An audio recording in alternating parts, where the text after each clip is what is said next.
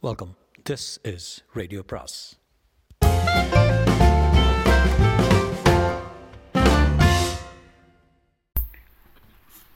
அனைவருக்கும் அன்பு வணக்கம்.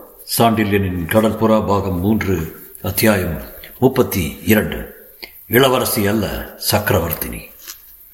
கடல் மூகினியில் கால் வைத்த நாளிலிருந்து கவலை வாட்டியதால் நரம்புகள் களைத்து போன காரணத்தினாலோ அந்த கவலை கங்கதேவன் மரணத்தோடு தீர்ந்து விட்டதால் இறங்கிய மனப்பாரம் அளித்த சாந்தியினாலோ காஞ்சனாதேவி இடக்கரம் அணைத்தளித்த அமைதியினாலோ வலக்கரம் தலையை வருடிய இதத்தினாலோ சொல்ல முடியாது. இளையவல்லவன் அன்றிரவில் ஆழ்ந்து நித்திரை செய்தான். அவன் பக்கத்தை விட்டு அன்றிரவு முழுதும் அகலாமல் விழித்த கண் வினாடி நேரம் கூட மூடாமல் உட்கார்ந்திருந்த காஞ்சனா தேவி அவன் அலுப்பின் காரணத்தை நன்றாக புரிந்து கொண்டிருந்தாள். அதை மட்டுமல்ல இளையவல்லவன் வேண்டுமென்றே திட்டமிட்டு கங்கதேவனை வடக்கு கோடிக்கு வரவழைத்துக் கொண்டிருக்கிறான் என்பதையும் புரிந்து கொண்டதால் சிறிது குழப்பமடைந்தாள். கடாரத்தின் கட்டழகி காரணமின்றி யாரையும் கொல்லும் சுபாவம் இளையவல்லவனுக்கு இல்லை என்பதை அவள் நன்றாக அறிந்தே இருந்ததால் கருணை வடிவமான கருணாகர பல்லவன் கங்கதேவனை சிறை செய்ய இஷ்டப்படாமல் கொன்ற காரணம் என்ன என்பது மட்டும் புரியவில்லை அவளுக்கு. கங்கதேவனை பல படி வளைத்து விட்ட இளையவல்லவனுக்கு அவனை சிறை செய்வது ஒரு பிரமாதம் இல்லை. என்பதையும் உணர்ந்திருந்தாள் அவள். அப்பொழுது கங்கதேவன் உயிருடன் இருந்தாலும் அவன் மாலுமிகள் இருக்கும் நிர்கதியான நிலையில்தான் அவனும் இருப்பான் என்பதையும் ஆகவே அவனை கொல்லாமலேயே கடல் மோகினியை இளையபல்லவன் வசப்படுத்தி கொண்டிருக்க முடியும் என்பதையும் ஊகித்து கொண்ட காஞ்சனா தேவி அப்படி இருக்க இவர் ஏன் கங்கதேவனை கொண்டார் கொன்றார்? என்று தன்னைத்தானே இருமுறை கேட்டுக்கொண்டும் விடை காணாது குழம்பினாள். ஒருவேளை என்னிடம் அவன் நடந்து கொண்ட முறையின் காரணமாக கொண்டிருப்பாரோ? என்றும் தன்னை கேட்டுக்கொண்ட காஞ்சனாதேவி அந்த நினைப்பின் காரணமாகவே மகிழ்ச்சிக்கும் நாடத்துக்கும் வசப்பட்டாள். இப்படி பல்வித சிந்தனைகளுடன் அந்த இரவின் மீது இரண்டு ஜாமங்களை கழித்த காஞ்சனாதேவி பொழுது புலர்ந்ததும் இளையவல்லவன் உறங்குவதைக் கண்டு அவனை எழுப்ப இஷ்டப்படாமல் தான் மாத்திரம் வெளியே செல்ல பஞ்சனையை விட்டு இறங்க முற்பட்டாள். ஆனால் அவள் இறங்கவில்லை. திடீரென்று புரண்டு மல்லாந்து படுத்த இளையவல்லவன் தனது வலது கையால் அவள் இடது கையை பற்றி படுக்கையை விட்டு அவள் நகர முடியாமல் தடுத்தான். காஞ்சனாதேவியின் கருவிழிகள் இளையவல்லவனை நன்றாக நோக்கின. அவற்றில் பொய்க்கோபம் துளிர்த்து கிடந்தது. ஓஹோ அப்படியா? என்று அவள் சொற்களிலும் போலி கோபம் மண்டி கிடந்தது இளையபல்லவன் கண்களில் மகிழ்ச்சியும் விஷமமும் ததும்பிக் கொண்டிருந்தார். அப்படியா? என்று உதடுகளில் இருந்து உதிர்த்த ஒற்றை சொல்லிலும் அந்த விஷமம் நன்றாக துணித்தது உறங்கியது பொய்தானா? என்று அவள் பவள இதழ்கள் உதிர்த்த சொற்களிலும் அந்த காதல் கோபம் சொட்டி கொண்டிருந்தது. இல்லை பொய்யில்லை. அப்படியானால் விழித்தது? அதுவும் பொய்யில்லை. எப்படி இரண்டும் பொய் இல்லாமல் இருக்க முடியும்? கருணாகரன் பொய் பேசும் பழக்கம் கிடையாது. இதை சொன்ன இளைய பல்லவன் இதழ்களில் இளநகை அரும்பியது. காஞ்சனா தேவியின் இதழ்களில் இளநகையும் இன்பத் துடிப்பும் கலந்துலாவின. நீங்கள் சொல்வது எனக்கு விளங்கவில்லை என்றாள் அவள். ஏன் விளங்கவில்லை? இங்கு நான் வந்து படுத்ததும் உறங்கிவிட்டேன். அது உண்மை. நீ என் பக்கத்தில் உட்கார்ந்திருந்தது கூட எனக்கு தெரியாது என்றார் இளையப்பல்லவர் தெரியாதா? காஞ்சனாதேவியின் கேள்வியில் அவநம்பிக்கை பூர்ணமாக ஒலித்தது. தெரியாது என்றான் திட்டமாக இளையவல்லவன். தெரியாது என்பதற்கு என்ன அத்தாட்சி? நான் உறங்கியதே அத்தாட்சி.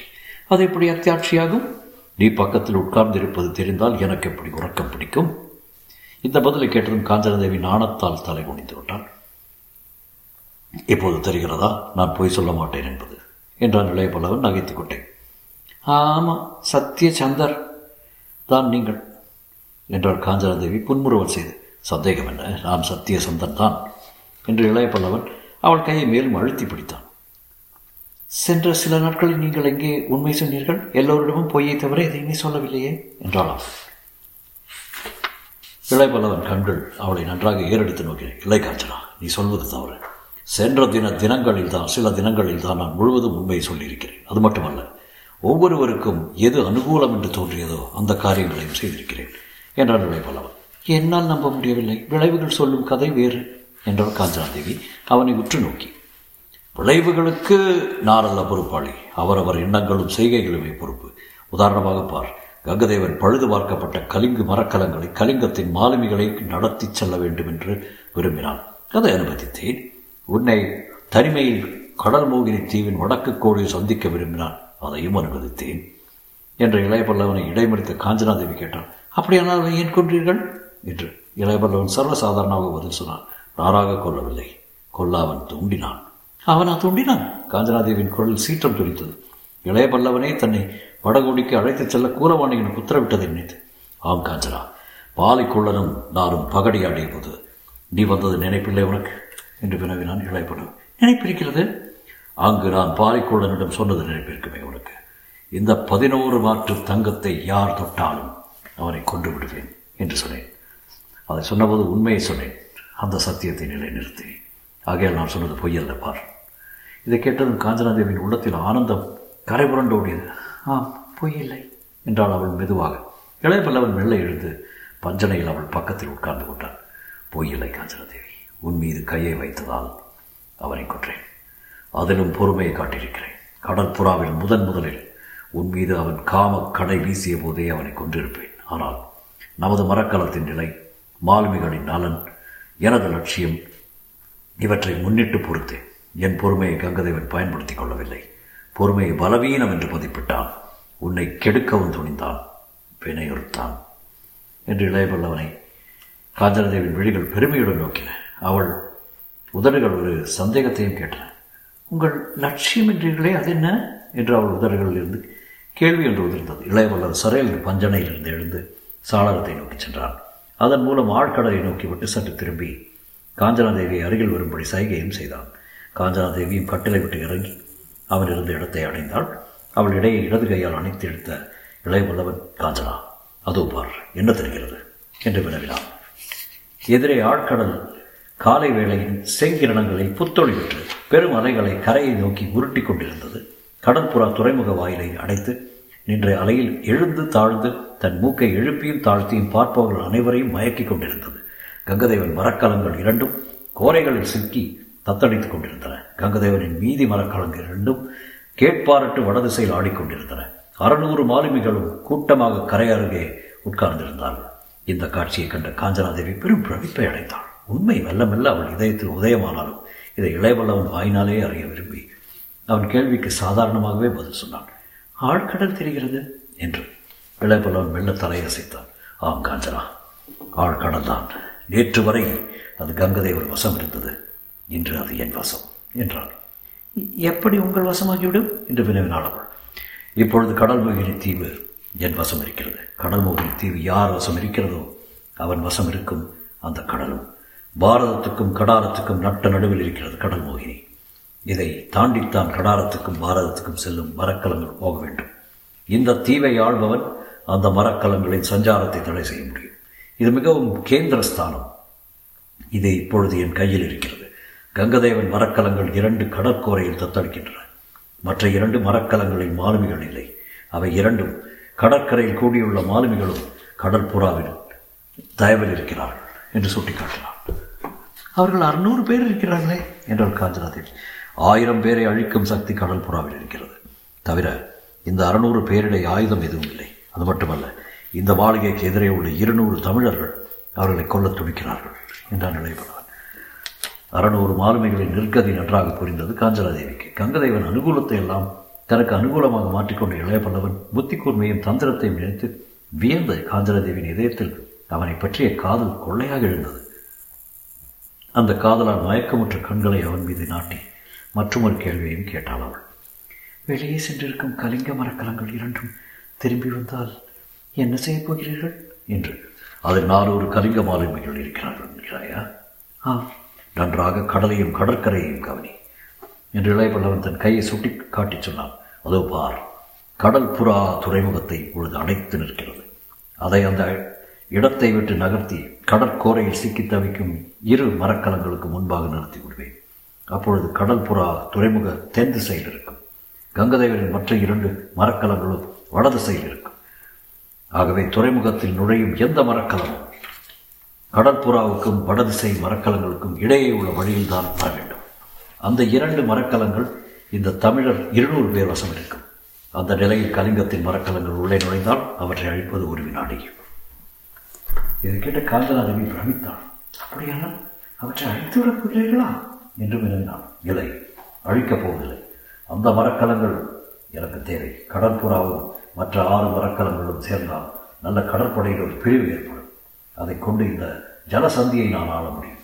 கலிங்கத்தின் கடல் பலத்தை உடைக்க முடியும். அந்த கப்பல்கள் எனக்கு தேவை என்றார் நினைக்கிறார் அதில் உள்ள நானூறு பேர் உங்களுடன் சேருவார்கள் என்று எதிர்பார்க்கிறீர்களா? இல்லை எதிர்பார்க்கவில்லை. தவிர கலிங்கம் நமக்கு விரோதி. அதன் மாலுமிகளை நம்பி நம் கடற்படையில் சேர்க்க முடியாது. அந்த இரண்டு மரக்கலங்களும் வந்ததும் இந்த தீவு பழையபடி இருக்கும்.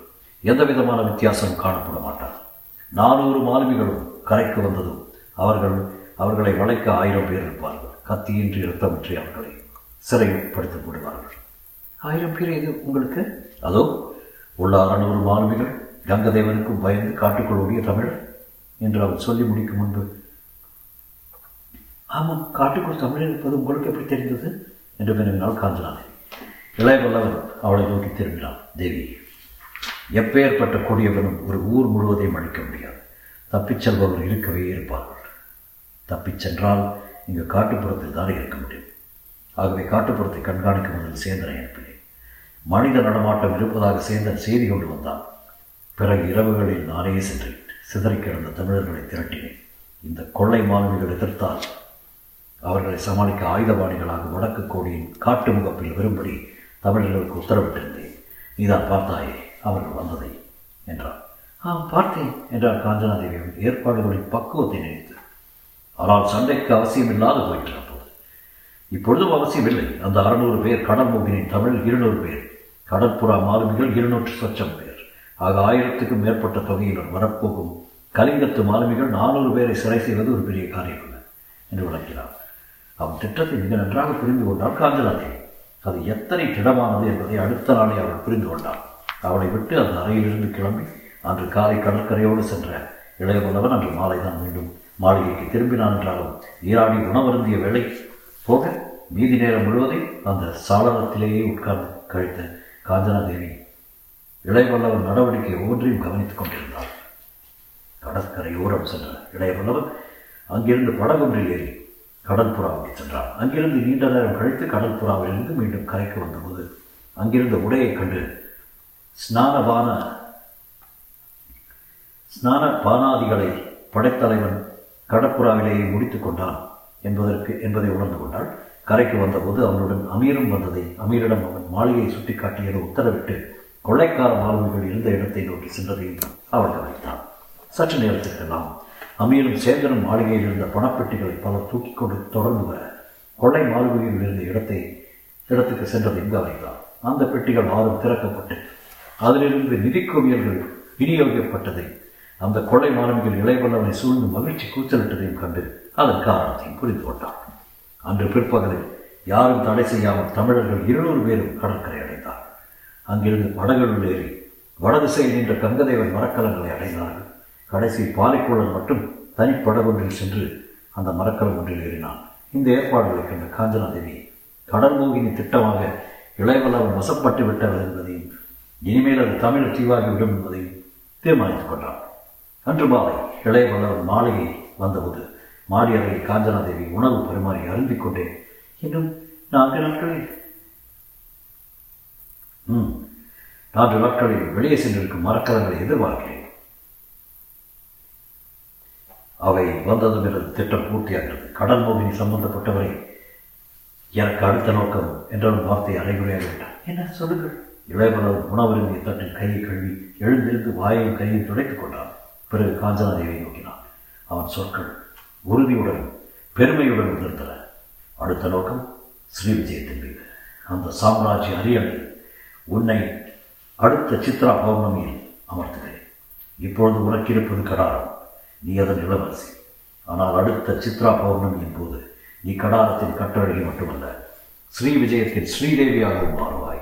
இளவரசி அல்ல நீ அப்பொழுது கீழ்த்திசையின் பெரும் சாம்ராஜ்யத்தின் சக்கரவர்த்தி. இது சத்தியம். என்று இளைவல்லவன் அவளை அப்படியே வாரி தன்னை நோக்கி இழுத்தான். அவன் கண்களில் பெரும் கனவு உலாவிக் கொண்டிருந்தன. அது நனவாகும் திட்டங்கள் உள்ளத்தை உருவாக்கி கொண்டிருந்தன. தொடர்ந்து.